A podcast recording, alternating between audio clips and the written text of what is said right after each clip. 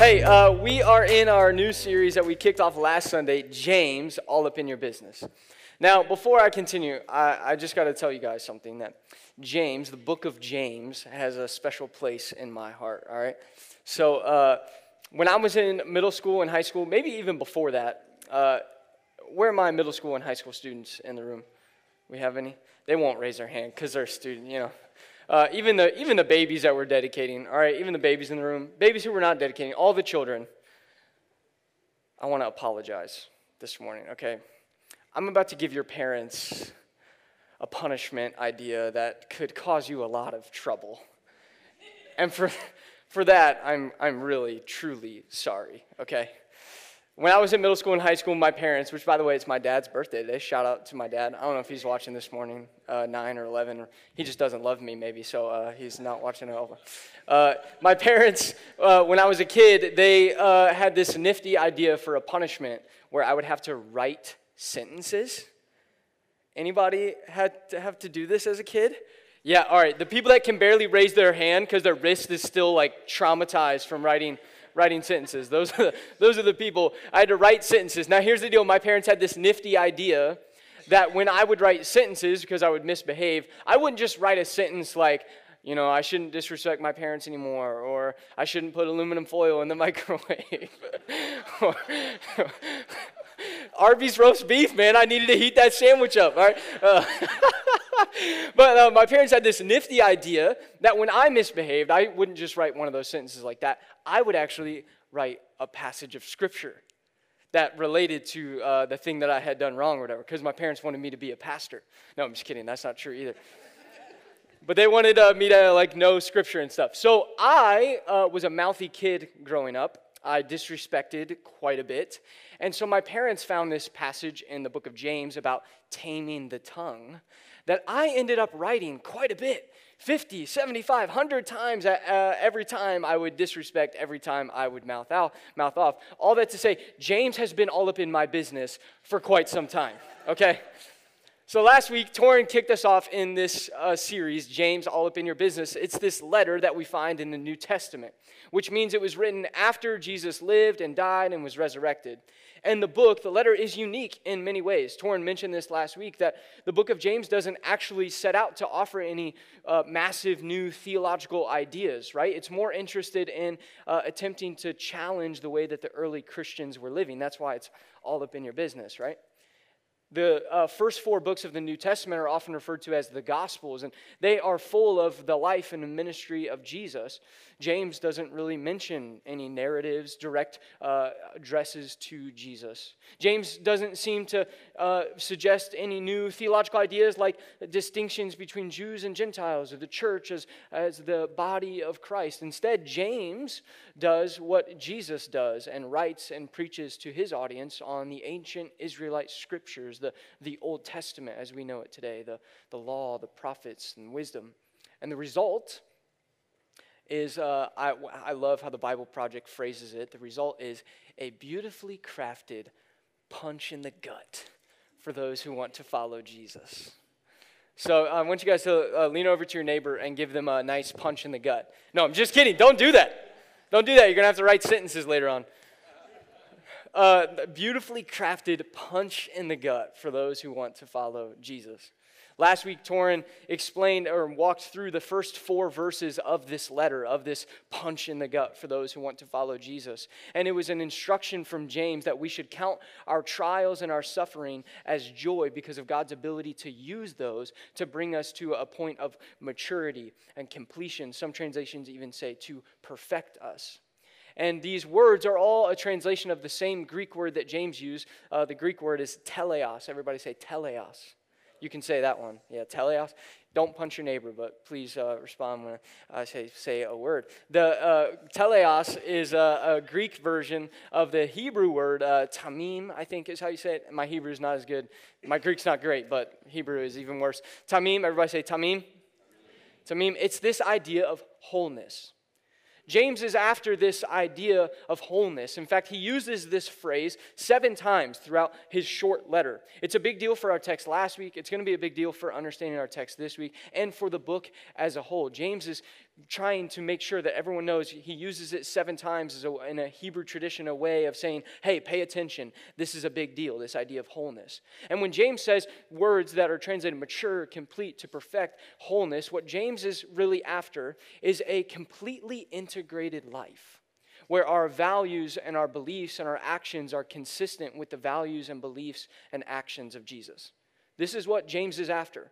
Like every every point in time, every week we're going to be undigging a passage from James. It's all usually going to come back to this desire for James to live a whole life, a life that is integrated and consistent with the values and the beliefs of Jesus.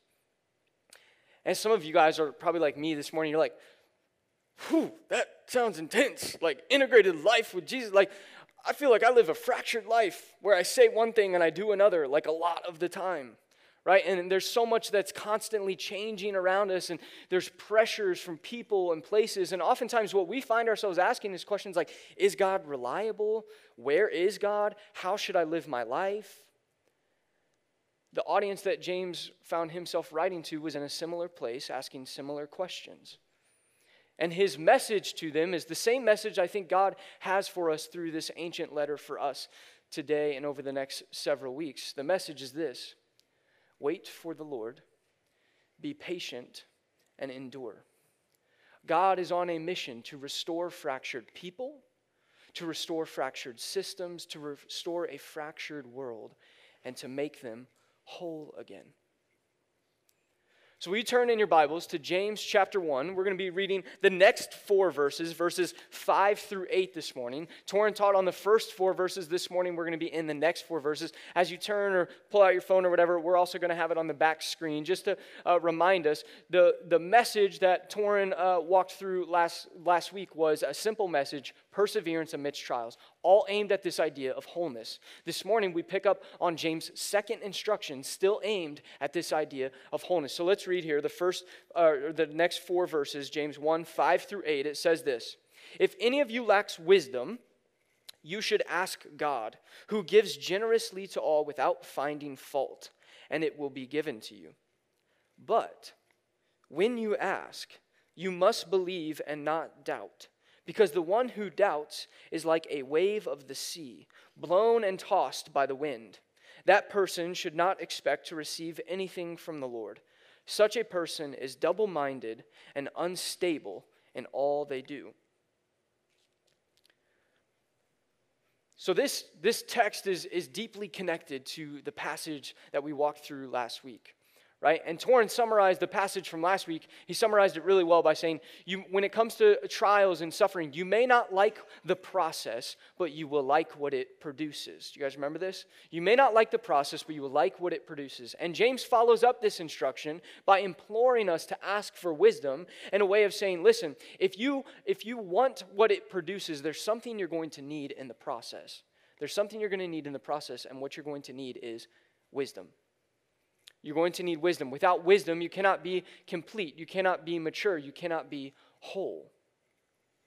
So, I think to kind of wrap our heads and our hearts around this text, this idea of, of God's wisdom and how we can receive it and how we should ask for it, I want to kind of move through the text in sort of three movements, all right, to kind of help us unpack this passage, all right? Three movements. The three movements are simple. You probably picked up on them as we read the first time. The first movement is this What does God give? Okay? What does God give? The second movement is how should we ask for it? And then the third movement is how does God give it? What does God give? How should we ask for it? And how does God give it?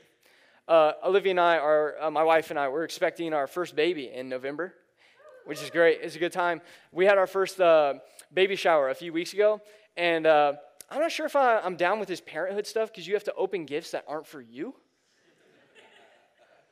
Is that really a gift? Uh, uh it is definitely a gift, and we're very appreciative. But I think I like gifts for me better because I'm selfish. Anyway, this gift that we're going to be talking about this morning, wisdom, is for you. It's awesome, okay? All right, so first, what does God give? Let's read. I want to read verse 5 again, James 1, verse 5. Let's read it again really quick. If any of you lacks wisdom, you should ask God, who gives generously to all without finding fault, and it will be given to you.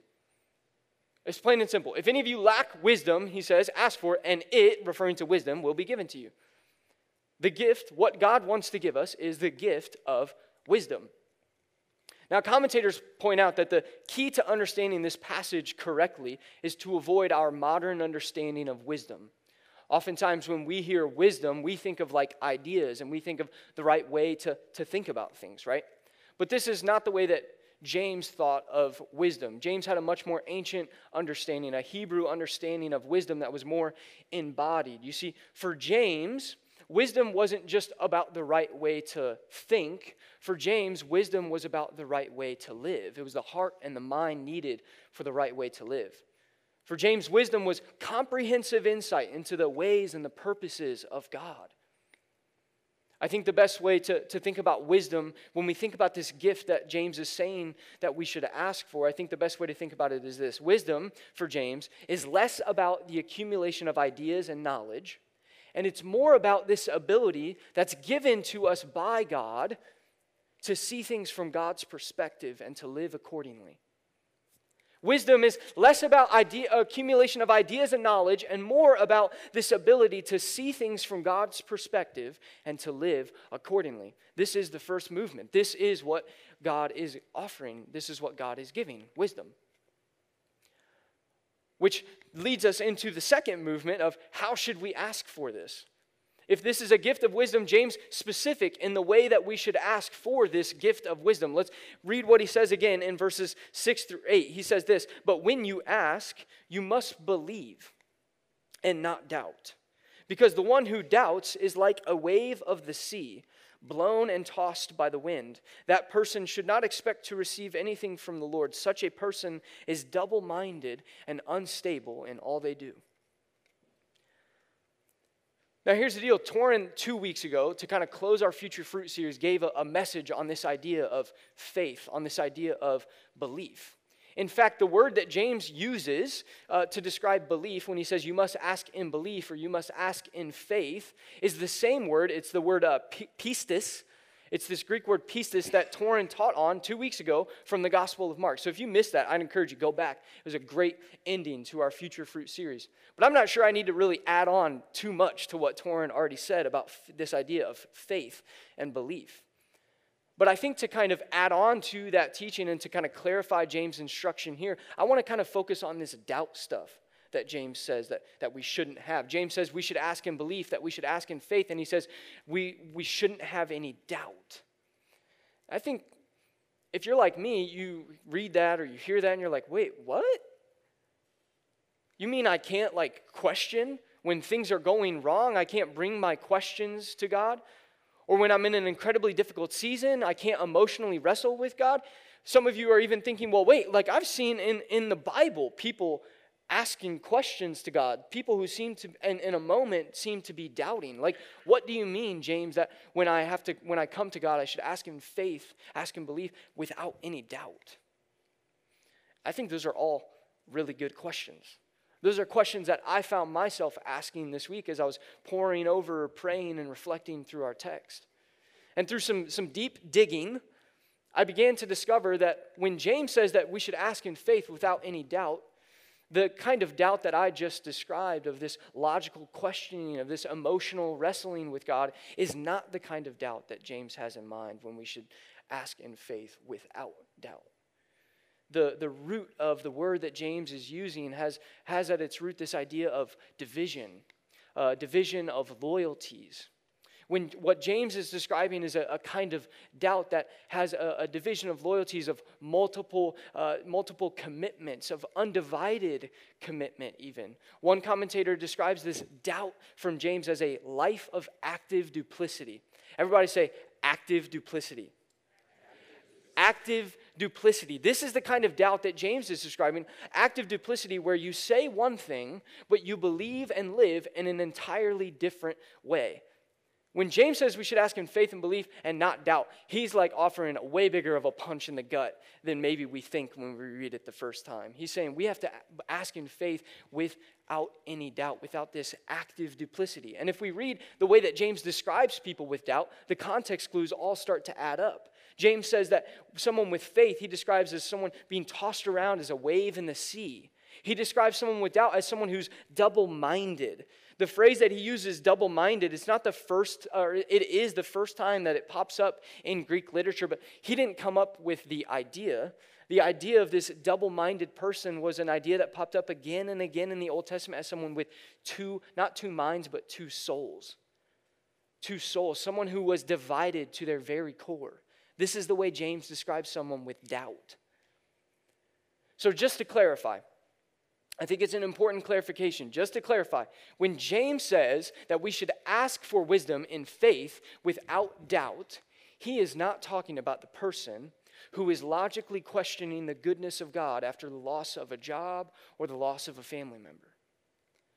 When James says that we should ask in faith without doubt, he's not talking about the person who's emotionally wrestling with how to relate to God as they mourn children that they might not ever have. When James says that we should ask in faith without doubt, James is not talking about the person who's going to God and saying, God, how could you let this hurricane or this war or this injustice happen? He's not talking about the person who's coming to God like many people have in the Bible before us and going to God and saying, God, where are you in the midst of an incredibly difficult season? This is not the kind of doubt that James is describing. The kind of doubt that James is describing, that he's saying, ask God in faith without this stuff, is a doubt of a life of active duplicity, of wavering commitment, of multiple loyalties. So when James says that we should ask in faith without doubt, what he's talking about is the person who comes to church every Sunday but has hate in their heart based on where someone is from or what someone looks like. When James says that we should ask in faith without doubt, James is talking about the person who proclaims with their mouth that Jesus is Lord, but with their life proclaims that money is Lord, or comfort is Lord, or having that house or that car or that thing is Lord. When James says we should ask in faith without doubt, he's talking about the person whose life seems to pledge a lot more allegiance to the country they live in and the political interests of the Democratic Party or the Republican Party or the whatever party than it does to the kingdom of God. When, G, when, John, when James says that we should ask in faith without doubt, he's talking about the person who is attempted to give their life to Jesus but just not their time to Jesus. The person who says, Jesus, like, listen, you can have like one hour on Sunday morning and maybe two hours every other week while I'm at small group. If you do the math, I did some this week. What that person is saying is, Jesus, you can have my life, but really what I'm going to give you is on average one and a half hours out of 168 hours in my week. You stretch that out over a year, and what that person's saying is, Jesus, I'm going to give you my life, but really what I'm going to give you is 18 hours out of 2,016 hours in a year. Percentage wise, that person's saying, Jesus, I'm going to give you my life, but really what I'm going to give you is 0.009% of my life. And I round it up. Punch in the gut. Hey, we said James is all up in our business. James is saying, listen, God wants to give this gift of wisdom to you. God wants to give this gift of wisdom, but only to people who really want it. To people who, who have undivided commitment and loyalty to God. Ask in faith without doubt. Now, that's a punch in the gut, right? At least it, it, it was for me this week. I don't want to end there. I think if we end there, some of us might leave feeling like, uh, you know, when you like get the wind knocked out of you, you're like, that's how some of us might feel if we end here this morning. James offers this punch in the gut, this encouragement to not have doubt based on a view of God that if we read the text closely, we pick up on. It takes us into this third movement of how does God give this gift that I want to kind of land the plane on this morning. How does God give this gift? Before I do that, I want to ask uh, anybody who's married or uh, has a close friend or maybe they're dating or whatever, uh, have you ever had a moment with that person where you go to do something and you, the, two, the two of you are doing it in such a different way that you realize in that moment that there are people in the world who live their life entirely different than you? Have you had this moment? yeah? Uh, my wife and I, Olivia, when we first got married, we had one of these moments. We've had lots of these moments, but one of these moments sticks out. Uh, I remember when we first started like uh, going to bir- uh, birthday. Well, no, we didn't go to birthday parties, but you know, you, when you're old, you don't go to birthday parties, but you give birthday gifts still. Lame. Uh, but uh, you give these birthday gifts or wedding gifts or whatever, right? And we would go to do this, and sometimes Olivia would be like, "Hey, like, can you can you wrap the gift or whatever?" And I'd be like, "Yeah, for sure, no no problem." Uh, I grew up in a family that uh, it's not preposterous to think about the idea of giving the gift to the person in the grocery bag that you got when you bought the gift that you're giving them. You know, anybody in those families? Yeah. Oh yeah, you're my people. You're my people. Okay. Olivia grew up in a family where when you give a gift, that gift is wrapped and presented such that it looks like Santa's elves in Santa's workshop wrapped that thing. I mean, when, when I open gifts from Olivia or her mom or whatever, like, I don't even want to open it. Like, it just, it looks so uh, amazing. I just want to put it on a shelf, right? And Olivia and I would get in arguments about this. Like, she'd be like, why are you so terrible at putting a gift together, you know, and like all this stuff. And at first, it was just like this superficial argument that we just, you know, like knock heads on. And then we started to get a little deeper, and I realized something. Olivia has actually taught me something. But I realized that Olivia was taught that when you give a gift, the presentation of that gift is an opportunity to reveal the heart behind with which you're giving that gift. And Olivia has taught me that how someone gives a gift, not always the presentation, but the heart behind it, but how someone gives a gift reveals as much about that person as the gift they are giving. Right? How someone gives a gift reveals as much about that person as the gift that they are giving. How does God give this gift? Let's read. Verse 5 again. If any of you lacks wisdom, you should ask God, who gives generously to all without finding fault, and it will be given to you. James offers this punch in the gut because he's saying he knows a God who gives generously to all without finding fault. How someone gives a gift says as much about them as the gift that they are giving. James says God gives generously to all without finding fault. N.T. Wright, he's a, a theologian and a commentator. I love what he says about this passage. He says that in, in reference to this passage, that James is wanting to make it abundantly clear that God, in his giving of, his, of God's love and grace and mercy and gifts like wisdom, is unrelenting unreserved, uncalculating, and unwavering. James is saying, listen, I know a God who is unrelenting, who's unreserved, who's unwavering, who's uncalculating. Unrelenting, like there's no stopping it. There's no stopping the love, the grace, the mercy, the gifts that this God seems to want to offer me. It's unreserved, like it's always there. It's uncalculating, like there's no calculus on who you've done or, or what you've been. And it's unwavering. It can be trusted always. Love, grace, mercy, the gifts like wisdom that God wants to offer, unrelenting, unreserved, uncalculating, and unwavering. But this is not the way that many of us view God. It's not the way that we view the gifts that God wants to give us, like wisdom. For many of us, we see God as a God who is relenting, a God whose care and support stops as quick as it starts. And so we should avoid him at all costs. Some of us, we see God as a God who is reserved, who doesn't really care, isn't really passionate about anyone, including me, like ever. Others of us, we see God as a God who is calculating, keeping a track of our rights and our wrongs and determining what kind of life we're going to have. And then there's some of us who see God as a God who is wavering, who will come and go and can never really be trusted on a consistent basis. James is saying, I know a God who's unrelenting, unreserved, uncalculating, unwavering. And if you're anything like me, I know sometimes I see a God who's relenting, who's reserved, who's wavering, and who's calculating. I don't have time. I wish I had time to get into the ways and the reasons that I see God this way sometimes, that we see God this way sometimes, but I don't. What I do have time to do this morning is to assure you that this is not the portrait of God that we see in the scriptures. This is not the portrait of God that we're offered in the Bible.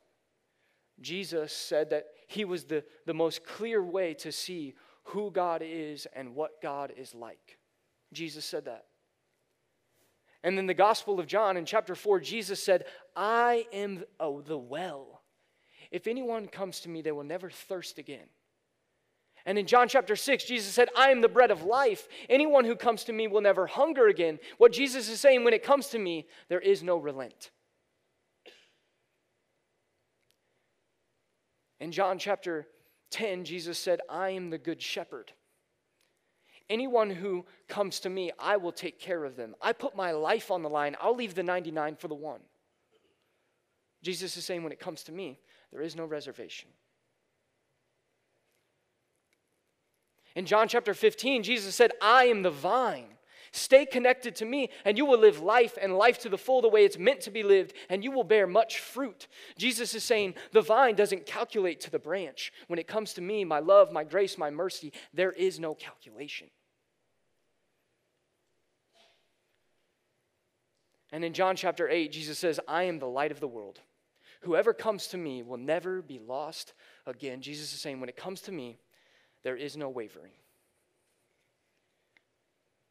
See, James is urging us, begging us to have undivided commitment to a God in Christ who is unreserved, who is unrelenting, who is unwavering, who is uncalculated.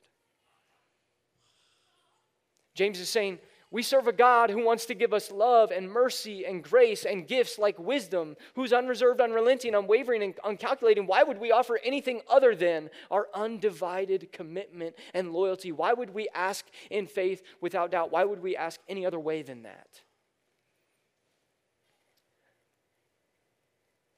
So I want to move us into a time of response and worship. We're going to sing one more song. It's a song called Highlands. This song that's just belting out the fact that wherever we're at in life, we serve a God who is unrelenting, unreserved, uncalculating, and unwavering. And as we respond in worship this morning, I want to invite you.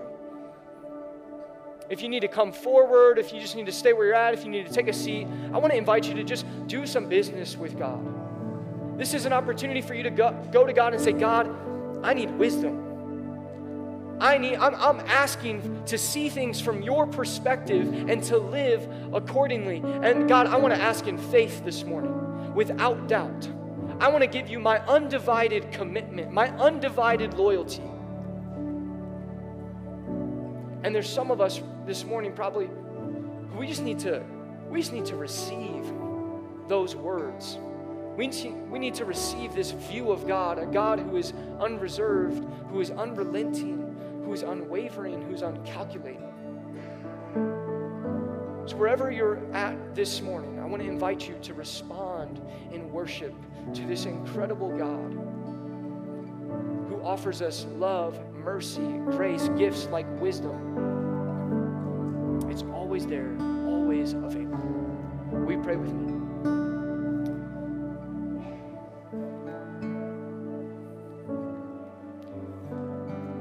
God, how could we respond in any other way than gratitude?